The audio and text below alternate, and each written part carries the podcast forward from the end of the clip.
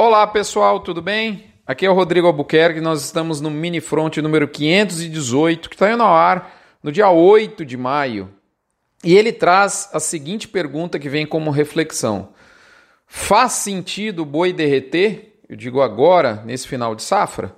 E nós vamos dar uma inovada no conteúdo. Você vai encontrar lá no blog uma tabela e um gráfico que compara os preços atuais dos elos da cadeia produtiva da pecuária né, com os preços de 11 de novembro de 2020. Por que 11 de novembro? Porque foi o dia do maior valor nominal da arroba do ano passado. Além disso, eu coloco a chuva acumulada né, que a gente obteve entre esse período de tempo e o histórico, tá certo? Coloquei também referências de dólar e de proteínas concorrentes. O que, que teria ocorrido aproximadamente seis meses depois do pico de preços anterior da arroba? Né? Então, vamos entender um pouquinho mais. Quanto que custava a arroba no dia 11 de novembro de 2020? O indicador veio 292 reais. Quanto que é o valor da arroba no dia é, é, é, 6, né? foi quando eu fiz esse levantamento, na quinta-feira, à noite, no dia 6 de novembro, o indicador do boi gordo tinha acabado de sair, né, naquela oportunidade, era R$ 309,60. Então, R$ 309,60 é 6%, meia dúzia, 6% acima do pico. Então, assim, do pico, do último pico nominal de preço foi em novembro do ano passado, antes daquela derretida do boi, né, você se lembra. Comparado com hoje, hoje nós estamos 6% acima. E quando eu olho, eu, eu, eu, eu vi a variação do boi, a variação do varejo, né, em São Paulo, por exemplo, a picanha, a variação do atacado casado, a variação do boi gordo em dólar por arroba, a variação do frango vivo, do quilo do frango vivo na granja paulista, a variação do ovo, a caixa de 30 dúzias do ovo, o milho grão, a variação do varejo, a carne no varejo, porém o dianteiro, então, viu o varejo dianteiro e traseiro, o bezerro, a variação do bezerro nesse período de tempo, a variação do preço do dianteiro para exportação, do, do quilo do suíno terminado em São Paulo e a chuva ocorrida nesse período de tempo acumulada né, é, frente ao histórico.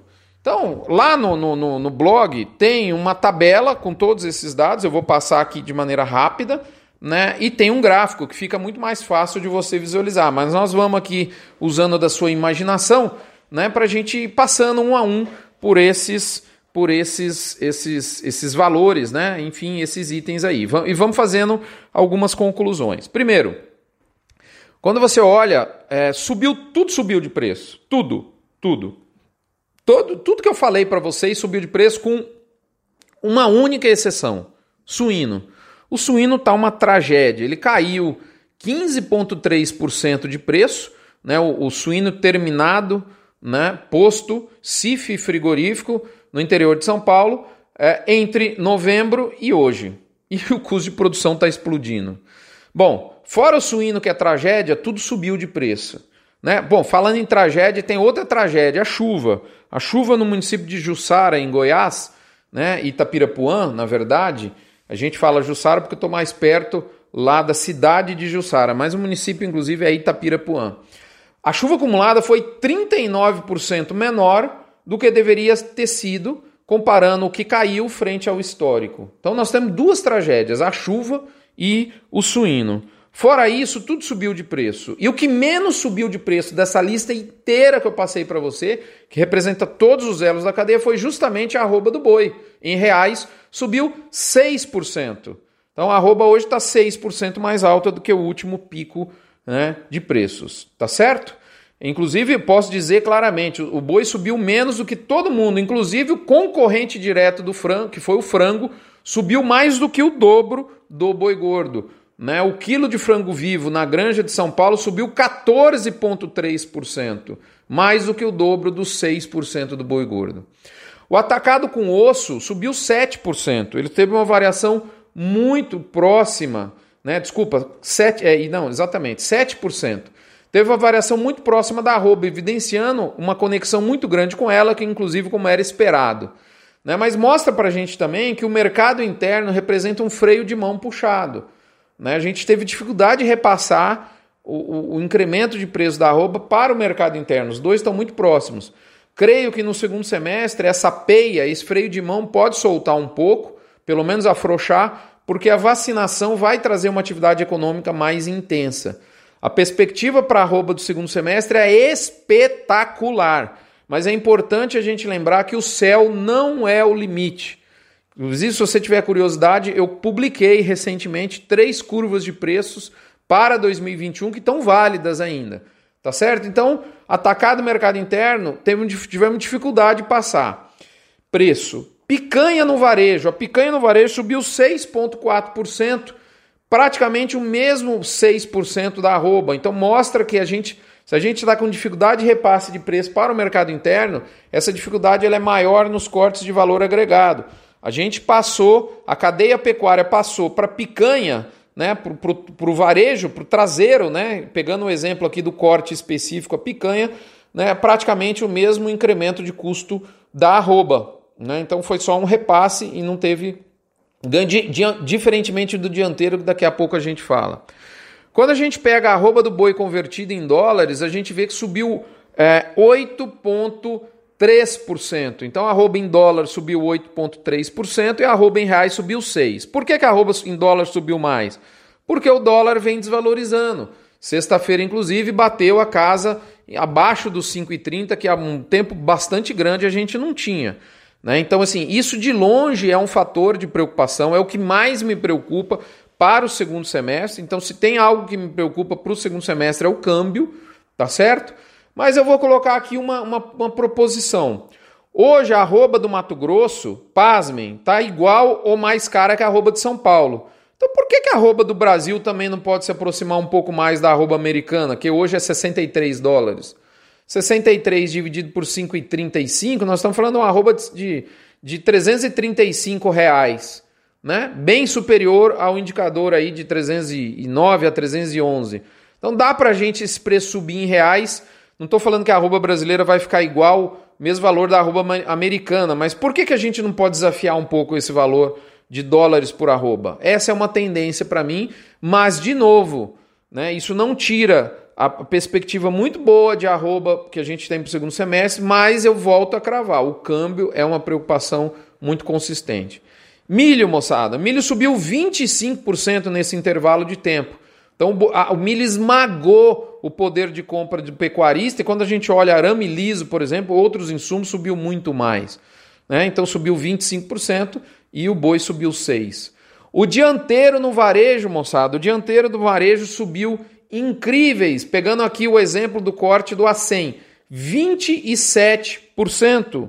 27%, subiu muito mais que a arroba, muito mais que o varejo do traseiro, muito mais que o atacado.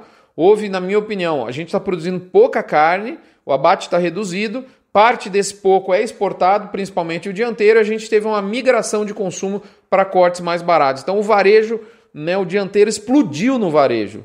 Bezerro, moçada, esse não, não precisa nem falar, né? o bezerro subiu incríveis 32%, arredondando aqui nesse mesmo período de tempo, esmagou o poder de compra do invernista. Exportação, moçada. Ai, detalhe, eu não vejo, sinceramente falando, arrefecimento contundente nacional né, do bezerro de maneira nenhuma. Oitavo ponto, moçada, exportação. Essa foi a líder absoluta do incremento de preços. O preço do dianteiro exportado, dado que me foi passado por um dos chineses que eu falo numa base quase que diária, saiu de 4.450 dólares a tonelada métrica em novembro de 2020 para incríveis ofertas de 6 mil dólares por tonelada métrica nessa semana. 35% de incremento de preço na exportação no dianteiro deixou até o bezerro na poeira. E o boi gordo, né, nem se dirá. Né? Não à toa os, os, os, os lucros reportados pelos frigoríficos exportadores estão estratosféricos e muito acima das previsões.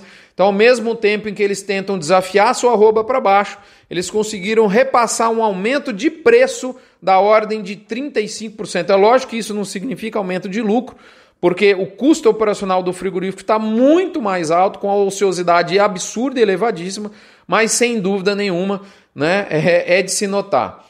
A consequência de tudo isso, para finalizar, moçada, ela está abordada no fronte dos assinantes, no fronte premium, né, que, o que, que aconteceu com a margem da engorda nesse período de tempo entre o pico de preços do último pico de preços e hoje. Hã? Tá lá, mas uma dica que eu vou dar. O boi subiu, o boi trucou, o bezerro subiu na mesa, junto com a exportação pediram seis, né, e ficou muito dinheiro na mesa. O invernista perdeu muita margem nesse tempo, apesar de ter batido o último pico.